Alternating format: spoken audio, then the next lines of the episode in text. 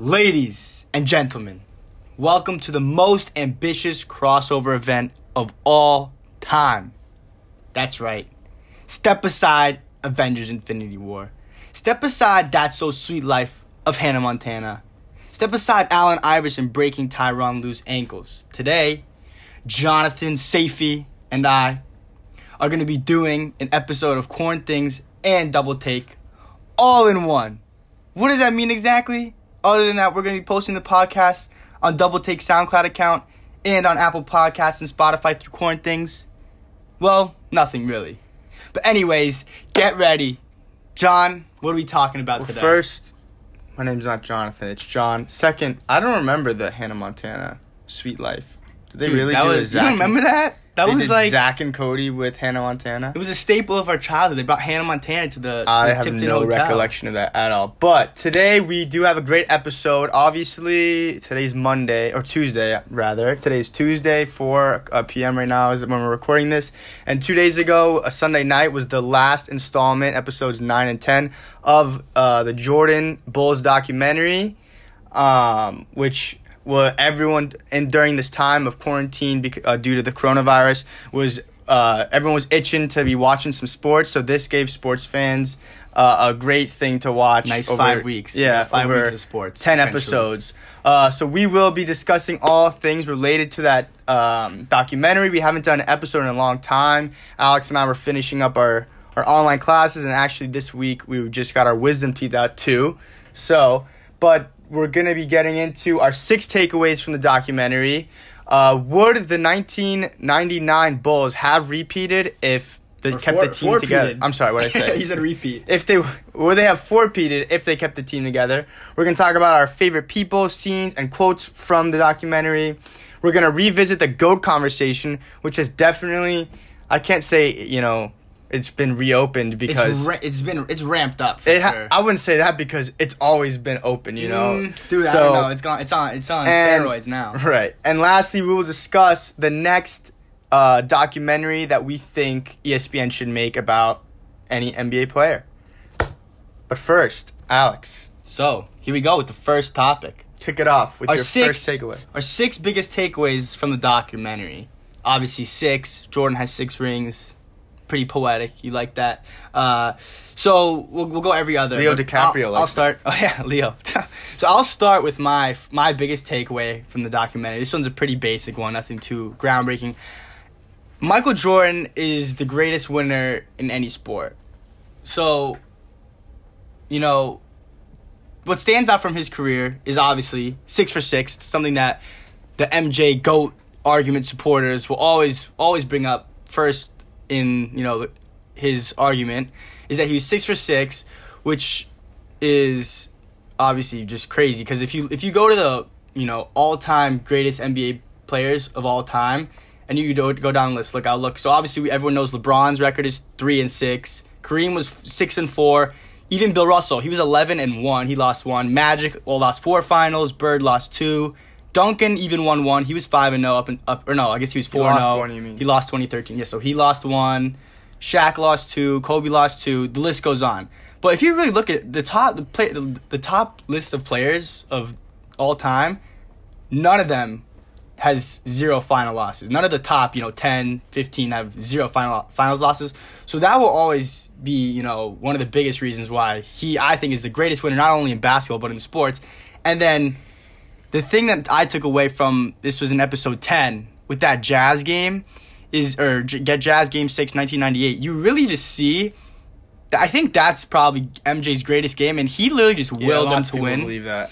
and that made me think he's the greatest winner in any sport because that was when you saw uh, Pippen had a lot of back issues and he couldn't play the whole game pretty much, or he, he played He the whole playing, game. but he, said he was the decoy. Yeah, he was a decoy. He wasn't doing much. He, I don't think, I think he scored like f- four, six. I don't know. He did not score a lot of points in that game, and so Jordan was was by far like the only offensive threat on that Bulls team because they weren't. I mean, they weren't really going to go to Kukoc much, and Rodman's obviously not an offensive player at all. So Jordan, and then that's what he, I think he talks about right after um, in the interviews is he was saying I was uh, most proud of that win just because it wasn't just him relying on his absurd athleticism and skill. It was more that he had to use his mind to uh, you know to be able to pace himself that game and pull out the win. So I think Yeah. that's my first takeaway. Jordan was the greatest winner of all sports. Yeah, I definitely think that also. I mean, listen, I wasn't alive in the 90s watching these games, but just of all the ones I've heard of, you know, the flu games up there, or like the, the shot that he had against the Cavaliers uh, to win in game five of that series in his early 89. Yeah, in, uh, early in his career. You know, you hear about all these great um, games. The game he dropped 62 against the, the 86 Celtics, which are arguably. 63. Huh? You said 62. 63, right? arguably against uh, the 86 Celtics, who, who are arguably one of the greatest teams ever, top three maybe. Um, and out of all those games, I do think like just hearing about people talk about um, you know ESPN and podcasts that I listen to in documentary, um, it does seem like that is his greatest game, especially. You know the sequence in like the last forty seconds. I was just Oh, like yeah. shocked there because I I'd never seen the game, and at the end they show you know John Stockton hits that three, uh, the Jazz take the lead, and it's like forty one seconds left. They What are they gonna do? The timeout, and I'm like, wow. In this next forty seconds, we know MJ's gonna go bucket, get the steal. Uh, he's gonna strip Malone. Malone, and then get that last shot, which obviously, um, you know, everyone who pretty much knows about that one. Um, and so I think that that last sequence is just incredible watching and like how he basically I mean Bill Simmons talked about it in his last podcast like he said he's he's seen LeBron LeBron got to this point in 2018 where he was just very aware of as the greatest player on his team and on the court he was aware of like what he had to do to get his team to win you know? He was going to have to play this many minutes and he was going to have to rest during the second quarter and like guard this guy or he was gonna have to shoot this many shots and uh, and so on. And that's basically what you know Jordan talked about. It wasn't a, just about like all his body and what he was doing physically. It was about his mind right? And um, so I think that's just something that it's one of the greatest sports performances that we've ever seen. Um, All right, what's so, the yeah. next takeaway? So my next takeaway was that uh, you know obviously the documentary isn't just about Michael Jordan, although he is the main reason that the documentary he's the only re- he's the one reason that it did happen. But um, the story about the Bulls' greatness is about more than just having MJ. That's that was one of my takeaways and the thing that I saw with all those Bulls teams, you know, with from the the front office down, is that they all knew what Bill Simmons, um, who he's someone that you know I've read his books, I listen to his podcast all the time. Um, uh, Bill Simmons, he's the CEO, right, of the Ringer. Um, in his book, he wrote a book, the book of basketball, in 2010, and one of his first chapters, I think, be- before he gets into you know all his greatest players, his, the greatest teams of all time, all that in his book, he talks about the secret. Who um, he The talks about secret this basketball, right? Right, the secret that he thinks all championship teams have had. And um, he talks about when he co- he met Isiah Thomas, who was like mad at him because uh, Bill Simmons had like trashed him and you know for being a horrible Yeah, GM of the New York the Knicks. Knicks. And the secret is basically that it's not about basketball, right? And that it's about um, you know, all the guys embracing their roles and, you know, coming together and putting aside, you know, their egos and, you know, the money and all that stuff and coming together and embracing, you know, their roles. Whether that's, you know, Dennis Rodman saying, I'm just going to be the best rebounder and defensive player and do all that. And I'm not going to care about, you know, my, how many shots, shots I'm I'm shooting or if that's Steve Kerr and John Paxson saying like I'm, yeah we're gonna be the guy waiting in the corner that when MJ you know is is gonna pass that shot to us we have to be ready. And that's something I love that Steve Kerr mentioned. He's like I only had four shots a game as a role player and I knew that you know if my margin for error was so small you know if I messed up it was gonna show a lot more. Whereas you know Jordan was shooting 20 shots a game. If he missed one it wasn't as big of a deal. Um, or the biggest one I think of is like Scottie Pippen for example right? He had to be number two for his whole career. And who knows like towards the end, obviously he got upset, and that's we're gonna definitely get into that and why the team had to break up. And he was upset about the money, and he probably feels somewhat, you know, like he could have probably been a player, a number one guy on other teams, whereas he was the the greatest number two I think we've seen ever that complemented Jordan so well. So I think that was my big takeaway was that it was about having all these great glue guys um, and role players, and again, an all time great coach. So It was about the all-time great coach, the all-time great number two in Scottie Pippen, and the all-time great role players that that team had, and it con- got concocted at what I think is the greatest team all time, at least up to that point before what the 2017 uh, Golden State Warriors. Stacked team. Um, ooh, whoopsies. all right, Alex, what is your next takeaway? So no, takeaway number three. It's, it's kind of a good segue because you talked about it's not those championships wasn't just Jordan; it was more about their team. So this one might I don't think this will be too hot of a take, but my takeaway, my third ta- or our third takeaway is Jerry Krause, flaws and all, was a great GM, and so the reason I think this is because obviously you just mentioned how great not just Jordan was in those years. That's un, that's un, you know undisputable. Jordan was was great, but the teams, you know, from their number 2 on down was were always really really you know, Jordan was always well surrounded with with a with a bunch of good glue guys as you said. Um so I, I the reason I'm crediting Krause, although the document doesn't give him much credit at all. yeah, Um he's obviously the bad guy. yeah, throughout. definitely the bad guy. Which I'll I'll talk about that too. But anyway, um, is just how many guys we see with just incredible talent. You know, they they have the all time great potential, and so many years of their prime get flushed down the toilet just because of the managerial incompetence or or even like in unluckiness. Like basically, it's very hard to surround. Um, a Right. great player with and with LeBron teams. played seven years with the Cleveland Yeah, so we've seen right? LeBron with a lot of those teams that he, He had never had early- a great number two like Yeah. Scott. He never had a great coach like Phil Jackson. Obviously. Yeah, until he went to Miami, Until then he left. came back. But uh, but LeBron, so those early years in his career, Kobe spent a, a good amount of those years in between having Shaq and before they ended up with Gasol, Bynum, and all the other guys on that, or Lamar Odom on those championship teams. Um, so Kobe had some years in there, like the year he Yeah. scored eighty one. The Lakers weren't I even mean, good that year. Even you the, know? the year that he was the, an MVP, I Yeah. think it was it was like 05, or no, No, it was was- 06, I think. no, I think it was it was one of those 08. years in there, but it was when they weren't even that great of a team. Yeah.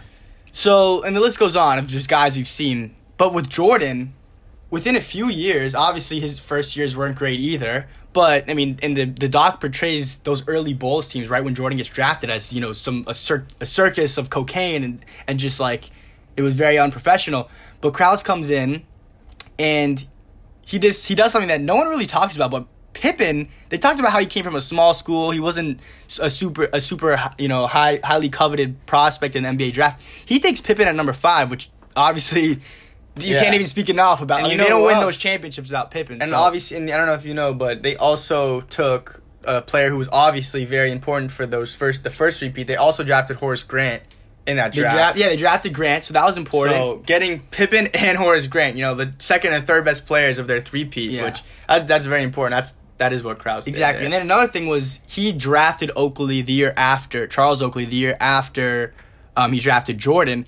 And with a lot of GMs, when you draft a few young players, it seems like they almost get attached and they always want to hang on to them and hope that it works out. But with Oakley, he tr- he made a great trade, which he traded Oakley, who Jordan liked. So I'm sure that was a hard decision, and he traded Oakley for Bill Cartwright. 'Cause they needed a center. Yeah, they needed a, a more a, a bigger, more defensive minded center. Um, so that ended up being huge for them in their first repeat, just as drafting Pippen and Horace Grant. And then also the huge other thing was that with Doug Collins, I think I guess the documentary didn't gloss over too much, but I remember in the beginning They showed, I think, he, that he was a great coach. No, and no. Michael liked him a lot. well, that's, yeah, that's what I was gonna say. Is the They first, shifted from being a player coach, like where everything was centered around MJ, to Phil and the triangle. Exactly. So the first few team. episodes, it has Doug Collins, and I'm like, Doug Collins is awesome. Like, well, I wonder what's gonna happen. Like, I wonder why they don't keep him because MJ clearly liked him. They had some Right. success, but he gets he fires Doug Collins and promotes Phil Jackson, which once again, Phil Jackson, arguably best coach of all, greatest coach of all time. So that was a um, one more great thing that Krause did, and then one of the last things also is when they're describing Rodman after he leaves uh, Detroit, a lot of teams didn't want anything to do with him. I think that was when he had the year with San Antonio, and San Antonio didn't really work out well. Right. Um, and so every, the rest of the league was kind of like, oh, we don't want this guy. He's a head case. And that, then you know they the crowd they signs they signed Rodman, Rodman. and everything works. Which you have to give credit to MJ, Phil Jackson, and just like the. Uh, the structure of, of the team and keeping Rodman in line. But I think that was obviously so huge that they were able to Right. get him, even though no one really liked him at the time. Yeah, so that's so- so, that's kind of my take. Yeah, I would definitely say you know that's a good third takeaway to have. But one thing I, I guess I would slightly push back on is that you know we call you said your takeaway was that he you know Jerry Krause was a great GM. Yep. And my thing is like he did build like uh, this beautiful house, right? But he was the one who let his own ego get in the way, and he burned it down in the end. So it was a great house that, in my opinion, you know, they could have lived in that house for a few Yeah. extra years towards the end. Maybe maybe that's only one season, which we are going to get into that topic about the 1999 season. Um, but I do think that he a big stain on his legacy as as many smart decisions as Alex as you just named with Pippen and the coaching and getting Rodman and Horace Grant all that. I just think that he he can never be forgiven for being the reason that they burned for burning the team down For and sure. burning the house down. And he like obviously it, you know it's there's a lot of factors that came into it you know.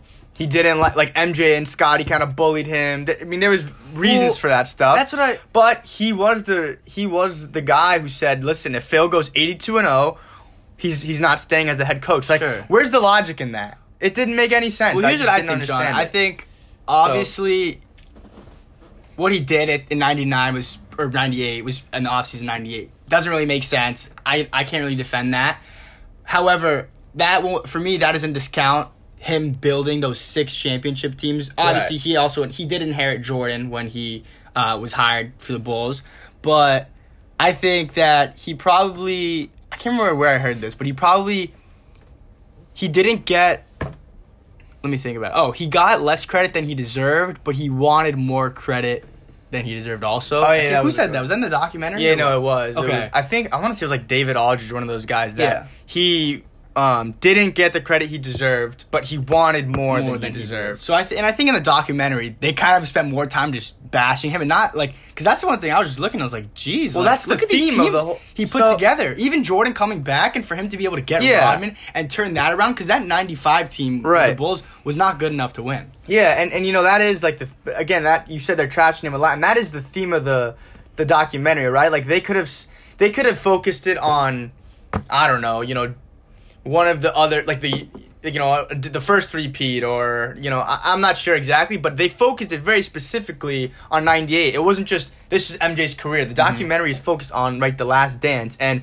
You know that does kind of take me to my, my my next takeaway, which was oftentimes the reason that great teams uh, don't reach their full potential is for non-basketball reasons, right? So talking about Jerry Krause in this way, it's like the reason that they that the team broke up wasn't about them not being a good enough basketball team. It wasn't that Scottie Pippen couldn't make enough shots or that MJ wasn't, you know, passing enough to the Or, teammates that- or even that they got old, Right, or, or that they, you know their coach didn't come up with enough good plays, and like it had really nothing to do with it, and that's why I think that my as I talked about in my first ter- takeaway was like they were a perfectly constructed team from like you know the number one, two, and three guys. They had the rebounders, they had the shot, uh, the shot makers, um, like you know Kerr and uh, John Paxson, and like they had this, and obviously they had great defensive players, um, but it, and all of that, it really had nothing. The storyline about how the team ends after the 98 season has nothing to do with basketball, right? It's about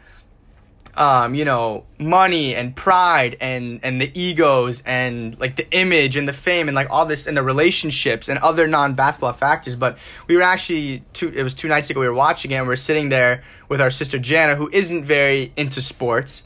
And she she's sitting there asking us a million questions, right? Like, why do they do? Why, why do you break the team up? That's so stupid. And we're like, all right, Jana, just like watch. And at the end, she goes, oh, it was just pride and she's talking about like you know toxic masculinity and how everyone's ego gets in the way and like i think that was interesting with my sister i think she had watched maybe like two or three episodes with us she basically took away what i think is the theme of it of why the team breaks up and it's because uh, you know Jerry Krause didn't like MJ and Pippen and, and them get and Phil getting all the credit where he didn't he felt like he didn't get enough. And then he said you know even though the team could had had a shot basically to win in 99 he was going to take it apart no matter Yeah. what even if they went 82 and 0 so I think that was a big takeaway that I took about and that's just for sports in general you know? It it it depends a lot on all the other factors you know the relationships within people in the organization and money and ego and and you know pride and the fame and all that stuff So Alex, what's the fifth takeaway? All right, so the fifth takeaway. This is another kind of theme of not only the documentary but just sports in general. Is that defense wins championships, and this is something we all have heard a ton of times. If you've played sports, if you've watched Definitely. sports, whatever. My middle school basketball coach was always yelling that at That's us. right. but um, I guess my takeaway also kind of I was thinking the more I was thinking about it is how that era compares to this era. And just noticing all the extremely low scoring games that we saw in the, especially the last two. Um, well, the, episodes. how about the Jazz? The Jazz scored 54 in game Yeah, three. well, like, the Jazz series. Well, not the only Bulls just shut them down. yeah, the Bulls shut them down. They scored 50, but then we had a lot of games in the 70s and the 80s, which today that's that's such an anomaly. You'd almost you'd almost be less surprised if you saw double that score than if you saw that score in today's Right. NBA. So, um, but looking at those Jordan championship teams, they're very different from the teams that we see win championships today in that they don't jump out with the offensive flashiness and the firepower that our great teams, you know, today have. Instead, Right. we had defense because just comparing, like, let's let's look at the last few championships. I'll I'll, I'll skip over the uh, Raptors because that's just a random one. But like the dynasty of the of the what's it called? The Warriors. They had Curry, they had Durant, and they had Klay Thompson. Those guys are just pure scorers. They just Right. get buckets. And then the, before that, you had obviously the, Le, the LeBron Cavs one, but you had guys like Kyrie Irving and Kevin Love. With with these championships in the in in the nineties, on the defensive. players. Exactly. It, it was it was it was uh, Michael Jordan, but then look at his surrounding players. It was Pippen, and then you had Grant, who those both guys are great defensive players. They, I mean, they can play offense too, but even Pippen, Pippen's you wouldn't call Pippen a scorer. He, the first thing you'll say about Pippen is just how great he was at defense. He was ten time all def- and all NBA defensive team. Um, Grant was also a great defender, and then that second three-peat, you had Rodman, you had you had Ron Harper's another great defender, and then early on they had Bill Cartwright too. If I forgot to mention him. But so you, the guys that were Jordan was surrounded with were defenders, which you don't see that in today's NBA. In today's NBA, everything is how many open shooters Yeah. can we get? How many guys who can get buckets can we get? Like I honestly think guys like Rod, maybe Rodman was so great, so obviously he would probably be in the Well, you, there's But, no guys like him. There's Yeah, no there's guy no- that's just no like, one. oh, he's gonna grab 20 rebounds again or whatever, 15 rebounds. And he go, like, one for three, you and, know? and he's not gonna shoot it all and just play great defense, Yeah. you know. And like, you, you definitely don't see that. And, and if you can, you look at the big threes of today, and a lot of them are like, you know, they have staggered like this player's, um, you know, this player's great uh, like you know strength points are another player's weak points right? And they complement each other in that way. But if you just look at like mj pippen and dennis rodman like just three lockdown like all-time great defenders. And like Yeah. looking at a team like that i don't think we'll ever see you know a team like that now. I mean maybe with like you could say Kawhi, paul george pat beverley i think that's probably pretty close to three guys you know that in a starting lineup can all really defend really well um, but again seeing it in, in that way was just so different than anything we see today. And there's a lot of reasons. Maybe it's because I think the reason of three point shooting. Yeah, I think you the way that stop- also the rules the anymore. rules have changed, right? Like the bad boy Pistons wouldn't be able to be a successful team in today's NBA because their go-to you know style of play was like being being aggressive physical. and physical and like knocking guys down and like there's probably some there's times where they're holding dudes down on a rebound or shoving a guy that didn't get called, you know, back in the day in the 80s and 90s. Yeah. But nowadays, those calls are going to ha- get called. And, you know, Bill Laimbeer might foul out in like the second or third quarter. Um, so th- I think it, there's a lot of reasons for that. Maybe it's the way the style, that styles. Yeah, uh, teams play. would never would never Maybe make the their teams changes. like that. They would because they'll get just outscored. If you have a guy like like Rodman on the court for for an extended period of time, as great as he is at defense, the the better offense offensive player will probably be able to make some shots. And at that Right. point, Rodman's a liability in not being able to hit open shots. I mean, yeah, so- where, I guess you just put him right on the baseline. He can make that open Yeah, shot if, if they decide to double Jordan off him. But, but yeah. Okay, and then lastly, I think this is my last takeaway. Or last takeaway. This is the one I wanted to make it last because I, we're we're definitely gonna have to talk about this. But I think it was too much of a focus of what this documentary is about, and that is that the generations will always debate with each other and have emotional bias towards their goat. And I think that this documentary was taken as too much of an opportunity to just trash LeBron or look at today's NBA and say, "Oh yeah, you know, look how great those teams in the '90s were: the Knicks uh, and you know the Pistons and the Pacers, and you know th- those teams will those physical teams. You'll never see that in today's NBA. Everyone's too soft, and the AAU generation, everyone just wants to play together and whatever. And I think that you know." I just think it was too negative about today's generation. So you know what? Like that's fine. If if you hate today's NBA, then don't watch it. But again, getting back to my point about you know the, Le- the LeBron, because not only trashing today's generation, but today's you know great player who is LeBron. He's he's this generation's Jordan, right? And just the opportunity that people like. I mean, listen, it's when it's Skip Bayless tweeting something because he wants people to watch the show. I don't. I, I'm okay. You know, that's for Yeah, viewership. he's, go- he's going for the shock. He's gonna say too. some outlandish stuff like oh, he said. He said the documentary was the last dance for LeBron's goat case. You know, like Yeah. stuff like okay, that's just funny. You know, he's gonna he's in media and he's he act he's you know playing to the sensationalism of the documentary, right? And he needs he wants to get more viewership, so he's gonna say stuff that's gonna outrage people because then more people will tune in and watch. And I'm okay with that stuff, but you know, just even in general, just hearing older people talk about like the older generation talk about it, it's like if you know, and if they say, "Listen, Le- MJ's one, LeBron's two, that's it," but it's when I hear, like, for example, our uncle Jordan, who just he thinks LeBron's not even top ten all the time, like LeBron's horrible. Like when I hear this type of stuff, I'm just like, there's no point in even having a Well- conversation because I I can't speak rationally to you about Here- it. here's what I if think, if you don't John. at least respect LeBron. If you think MJ's one, that's great, but I just think so many times I saw tweets where it was like. LeBron's awful. Look what M- like look at MJ did. Look what MJ just did in that episode. LeBron would never do that. He sucks. Like Yeah. No. Well, well, here's what I think is I think the key part there with your takeaway was the emotional bias.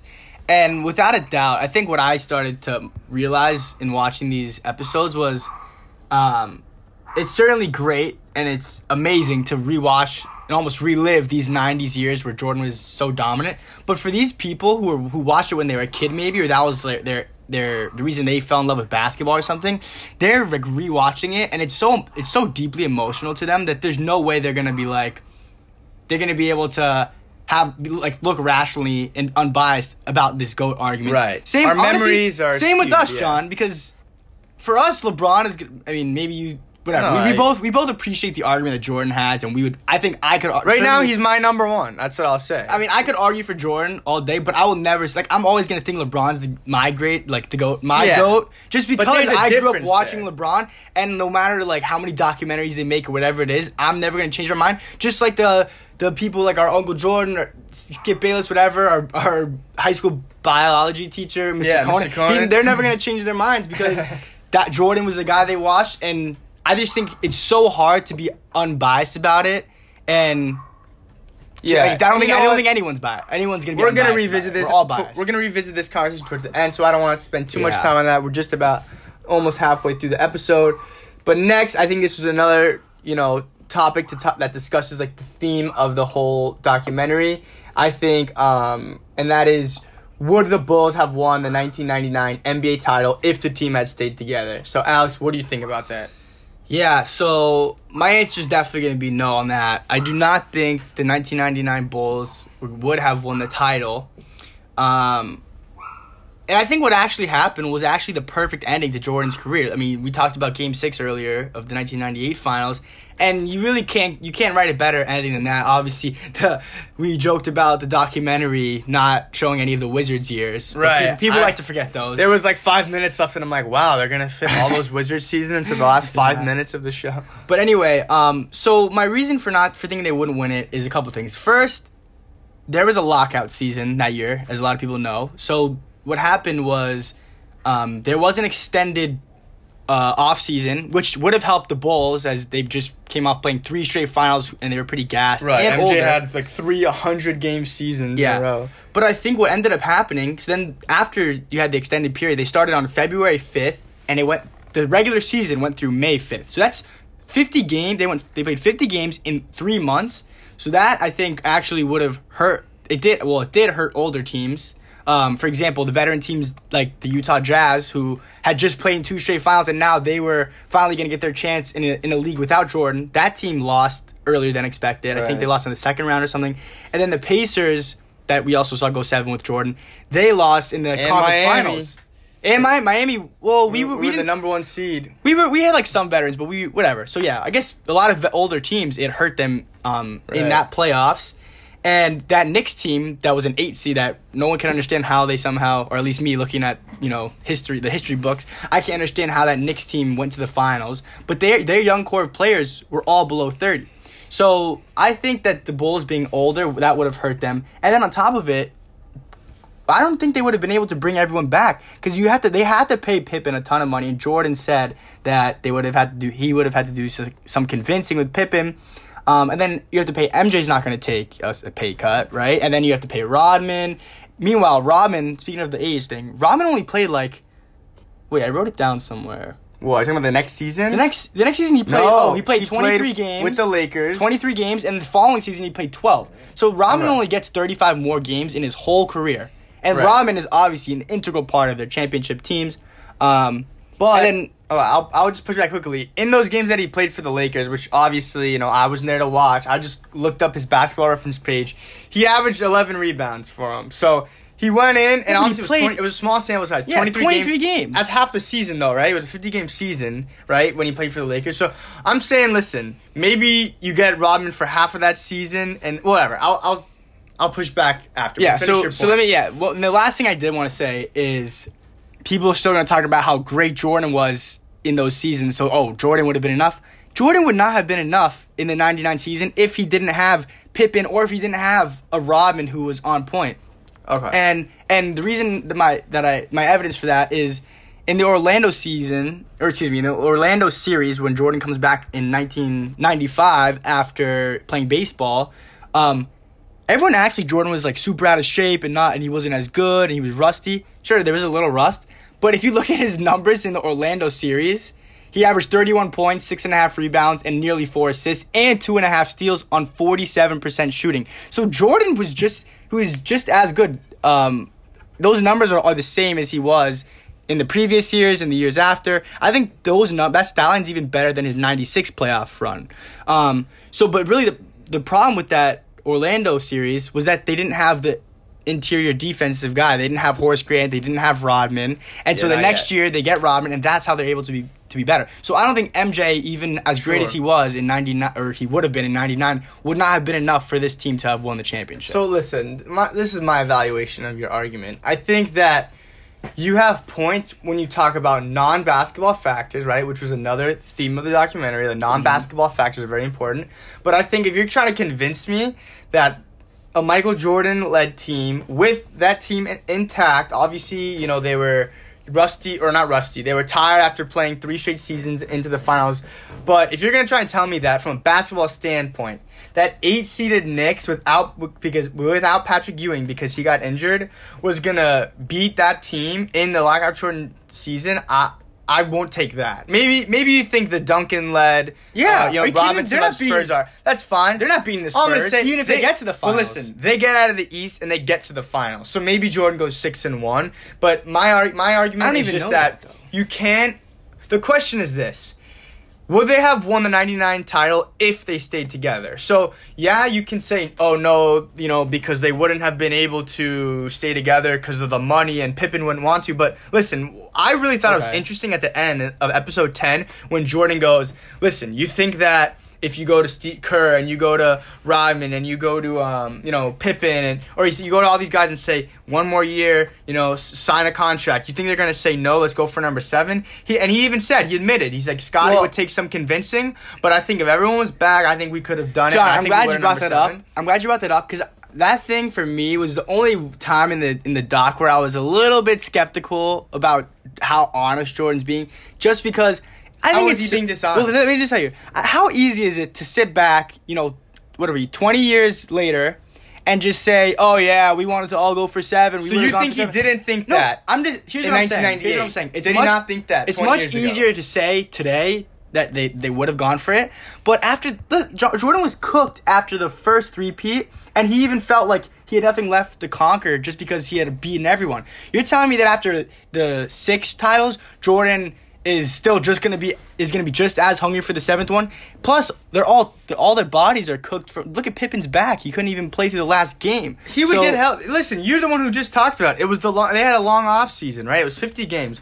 All I'm saying is this: I don't want to hear basketball reasons that they wouldn't be able to get out of that Eastern Conference, because I think, like, if you You're not beating. You're not out- beating the Spurs. You're not beating Duncan and Okay, and th- Ro- listen, uh, in Robinson. sports, we don't know that. We, we you're right. We don't know. Maybe Yeah, they I'd have. no. Maybe they would have. Maybe they would have signed some other, you know, power forward, and that would help. They would have had to, You know, they would have had to, right? But and, and Robin wasn't the same, right? But um, again, like I'm just saying, is like from a basketball standpoint, let's take that 98 team and keep it together for one more season, one 50 game season, and then it's you know the you know February to May, and then in May it's the playoffs. I think because in, we saw an eight seeded team. You know, without Patrick Ewing, without their star, get out of the East, and then what? Get swept in the finals, or Yeah, but- it was 4-0 or 4-1. Exactly. Well, I- that's why I think- I think. How are you gonna say that Michael Jordan wouldn't get out? I think the Spurs would have been way too good to have to have lost to the uh, to that the Bulls team in the in '99. Additionally, just going back to what Mike said, is am I supposed I'm supposed to believe that a player as powerful as Jordan and like probably the best player of all time couldn't have if he really wanted to come back that year. You tell me he couldn't just go up to Krause and Reinsdorf and demand that they keep Phil, and because Reinsdorf was already willing to offer Well, that's the other thing uh, I'll- Phil a contract. I'll So, say so you're is- telling me if he says pay Scottie, keep Phil, go get the players we need. You're telling me Jordan.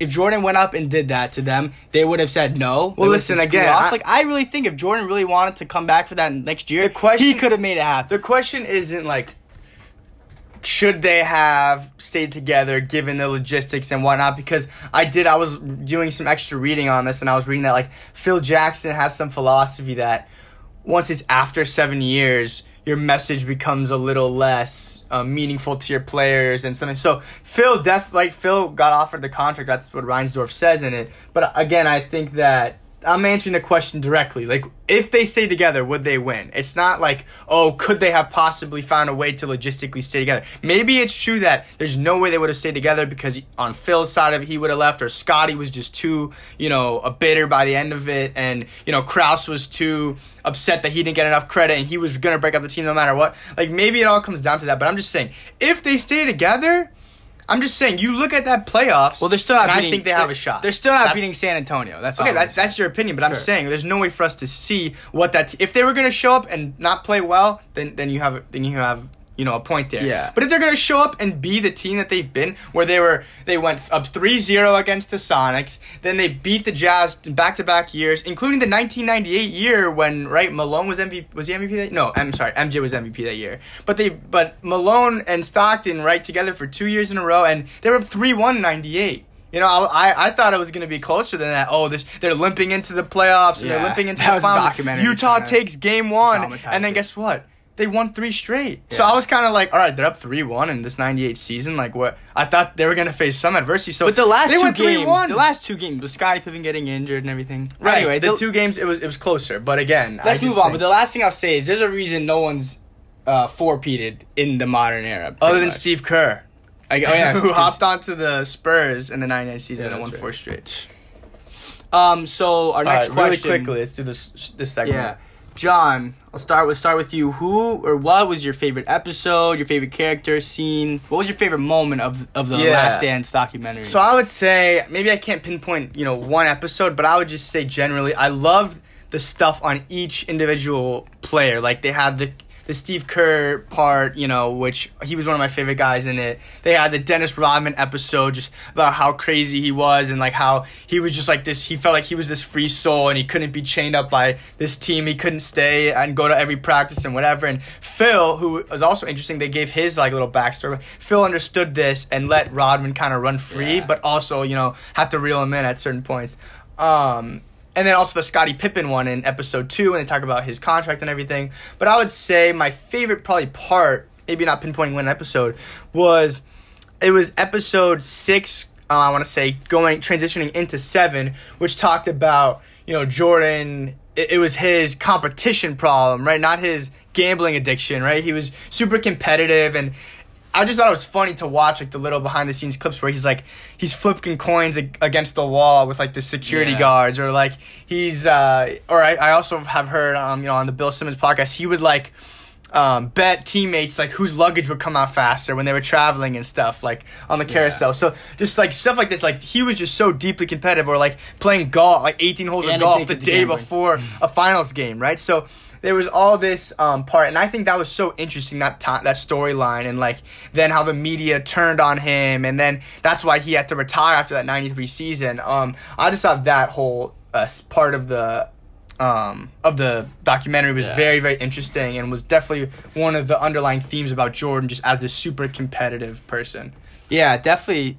Some some of mine that overlap with yours um, was definitely we we always heard about Jordan, just his insane competitiveness, um, but seeing that that the actual off the court manifestation of you know his competitive disorder was really cool. Just like you like you mentioned, you know, the throwing the coins at the at the uh, wall or the playing cards in the plane, everything. That was all really really fun to watch.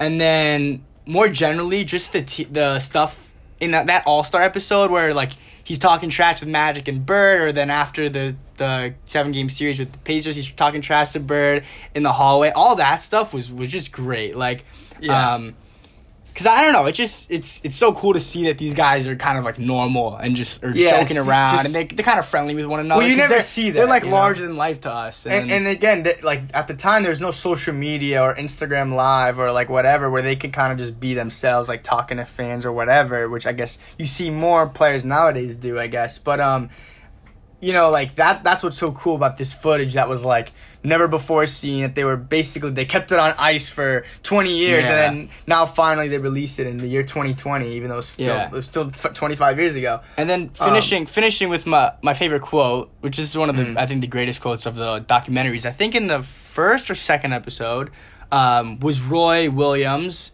who had been with Jordan at UNC, and he said Michael Jordan is the only player that could ever turn it on and off, and he never freaking turned it off. Because I think that's one of the uh, one of the best ways. That just kind of encapsulates Michael Jordan as a basketball player. Yeah, I pretty also would agree with you. I, I also I loved like all the behind scenes like trash talk with Bird and Magic and especially after the Eastern Conference Finals when it's like you know there there was some cursing in there so I won't say, I won't quote it exactly but it's just funny like Bird was the head coach of the Pacers who just lost to MJ and even though they were kind of buddies from the Dream Team and they played against each other and then you know they're cursing back and forth at the end and, and like that's basically the you know the way that you could say good game to MJ is like you curse him out. So I thought that was stuff like that was funny. Um, but my favorite one was a Doug Collins one. He was the, who was the coach of uh, the Bulls at for um, during the 80s right before Phil Jackson stepped up. And it was about that shot that he hit in Cleveland to win the series uh, and it was the uh, reporter after the game asked, you know, what what was that play you uh, at the end of the game for the game winner, coach? And he says, oh yeah, that was get the ball to Michael and everyone get the f out of the way. So I thought that was hilarious because he's like basically saying as a coach, sometimes when you have a when you're just blessed to have a player like that, it's Yeah. like, all right, you take the ball. Go hit the game winner, and like sometimes it's as simple as that, and that's basically what it was like. Everyone get out of his way. Michael's gonna win this game for us, and that definitely speaks to how great of a player he was. All right, so lastly, is our last question. We kind of already touched on this. Or no, this is not our last question. Second to last question.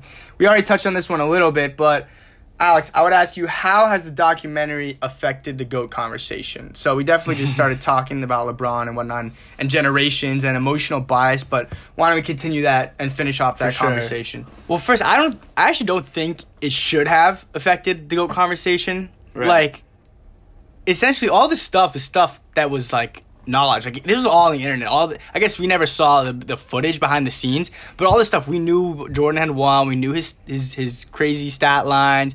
Uh, we we knew pretty much all this stuff. So I don't think it should have affected the goat conversation. Yeah, I agree with you. Um, we knew everything about Jordan as a basketball player Exactly. already before the doc. I guess for me, um, it's kind of made me think even more that this is just really impossible to pick because what I will say that this that this uh, documentary enlightened me about is how different the game was, and I I spoke earlier about how the super teams of today are are predicated on offense and nearly only or almost only offense. Um, meanwhile, those Bulls super teams were all defense really. So it just and the the low scoring games and just like the league is so so so different, especially with the three point line and everything that's changed with that and the Rockets and the analytics and Steph Curry. Um, but so I guess just it's just so different that it's really like it's so dumb to me to even try to pick because if you, if the argument's like oh who would have succeeded like would the Jordans have succeeded better in this era or that era or would would LeBron have succeeded more? Uh, you know that's a different argument. But to me, it's just, just trying to say the greatest. Like I think you can make an. I truly believe you can make an argument for either LeBron or Jordan. You want to throw Bill Russell, Kareem in there, like sure, do that too. Yeah. Um, but I guess I don't. So I don't think for me it's changed much. But I will say, I mean, obviously with this this documentary, I can't have watched this documentary without having more respect and more um, admiration for Michael Jordan. Obviously. Right. Yeah, I, I kind of think it's almost like I think a change needs to happen with how this conversation is had. It can't just be like Jordan's the goat, LeBron sucks, and then, like that's what the older guys say. You know, LeBron's soft and he's weak, and that's the, the you know the superstars of today. Or like us young guys, who me and Alex have definitely been in this camp before. I would like to say that we've matured and changed, but you know, we're like, oh no, LeBron's the goat. MJ played against like you know bad competition, and you know back in the day in the '80s, when and then you know they were 72 and 10 because. Uh, there was a league expansion and the, the talent was watered down. Still true. That's Um, true. But yeah, but again, I want to say like it has to be less emotional. It has to be like, listen, I acknowledge these are two. I want to say you. It, I. I have a problem if you say that that these two, that MJ and LeBron, aren't the two greatest players of all time. If you say that LeBron is, you know, behind Kareem or Magic or Larry or whatever, I would argue that.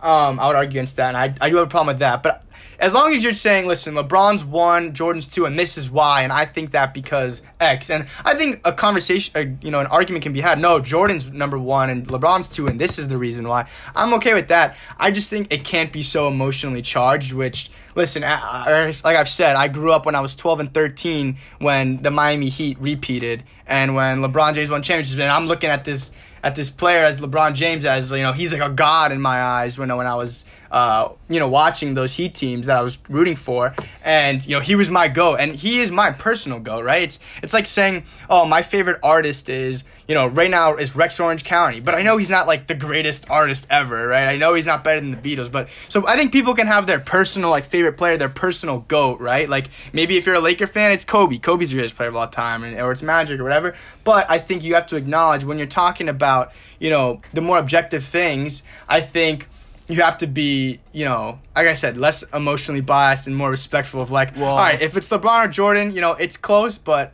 you know i accept your argument I think John, what you actually just mentioned is why it's impossible for this conversation to ever become um, not emotional or unbiased. Because I mentioned this kind of earlier. Is like when people were watching Jordan, and they were just reminded of how Jordan was to when they watched him. But when people were watching him, they were watching and saying like they were in awe, and they were like, "There's no way anyone."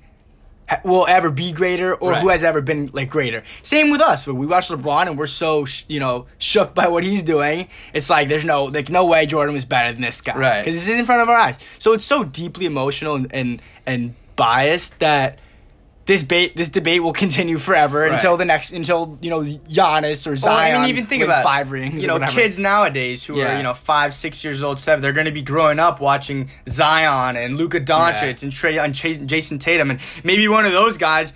Who, they're going to be arguing, oh, those guys are way better than LeBron, and they're not even going to ever know anything about Jordan, Yeah. who they never would have watched ever, or maybe they don't even watch LeBron if they're you know kids now, if LeBron retires in a few years.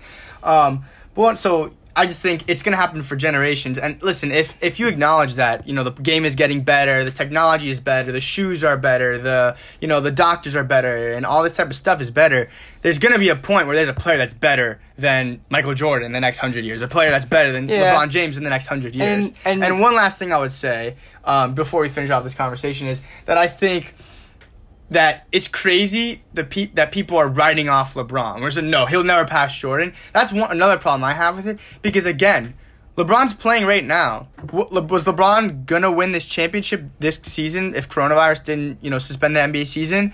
You know maybe not. But obviously they Hey, had we'll a see. shot to. We'll They- see. And Things we'll are looking up. Right. If the NBA comes back, you know, hopefully we could do another episode on that one. Hopefully that happens. And listen, I I'm I hope that LeBron does win it. I I, would put my money on it because I they they seem like they were the most complete team right now at, at this time Yeah. before the season ended. So would he win? Maybe he wins again next year against KD and Kyrie and the Nets. And then now he has five championships and he repeated again. Or But see, you know, there's all the ifs. There's a huge. Those are huge ifs. Like, will LeBron win? You know, maybe, maybe not. But so you can't say. But I think it's ridiculous to count him out because he's on the trajectory to surpass Kareem Abdul-Jabbar as the you know uh, All-time the all-time scorer. leading scorer, and he's going to be top. I want to say five in assists. He's already top ten in assists. Yeah. And within for rebounds, he's not going to pass. You know all the centers. He's not going to pass. You know Dwight Howard probably. But I think for his for his position for his size, he will get like. To top, I want to say three for his height for a guy who's six eight and under. Yeah, and really quick Um, so before yeah. before we go to the next question, um, I guess yeah, my conclusion. You mentioned all the extra the points, rebounds, assists that LeBron is accumulating, and I think I guess that's what my conclusion about this debate was that Jordan is probably the greatest winner ever, and I think he's the greatest winner in, in all sports just because of six and zero. Like like I said, no one re- really had zero finals losses era, yeah, no Um, beat him. in anyone. Yeah. And then LeBron to me is just the greatest basketball player in all time in that he's better at more things than Jordan is on the basketball court, except for maybe free throws. That's it. But so so Jordan, you can't deny the winning the winningness of Jordan, and for LeBron, to me, his all around dominance at the game of basketball Right. makes him just a better a better basketball player. Doesn't mean he's a better winner, but For sure. But people, again, Alex, people would probably disagree with you Yeah. on, on that. So let us know. Yeah. Hit us up. Text us. Send DM us at tweet Double us. Take yeah, on tweet us Twitter. at double take underscore. Um, all right, so our last question before we wrap things up. We've seen a lot of NBA documentaries on 30 for 30 or ESPN, which is they've all been great. I really like a lot of them. The Lakers Celtics rivalry was was really good. We saw that one, which was between like the 60s and 80s.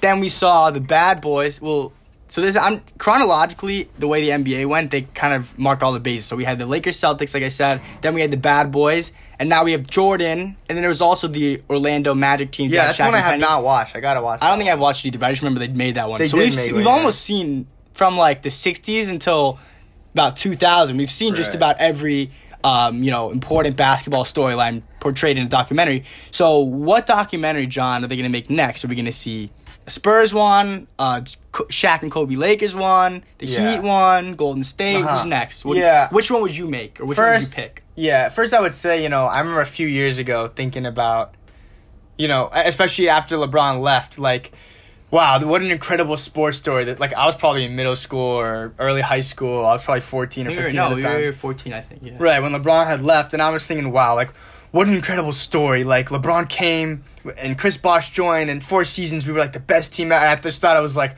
wow, like, there's been nothing like this, which obviously I was just ignorant and didn't know much about, you know, basketball history at the time. And that was the one I was like, oh my God, you know, I'm to show my kids, like, there's to be a documentary, you know, in 20, 30 years from now, and talking about how great these teams were and whatever. And, and you know, you could definitely make that argument, but uh, you know, after Kobe's death, I think that's the only answer right now, and I think that Kobe's the next one. Kind of how you talked about chronologically.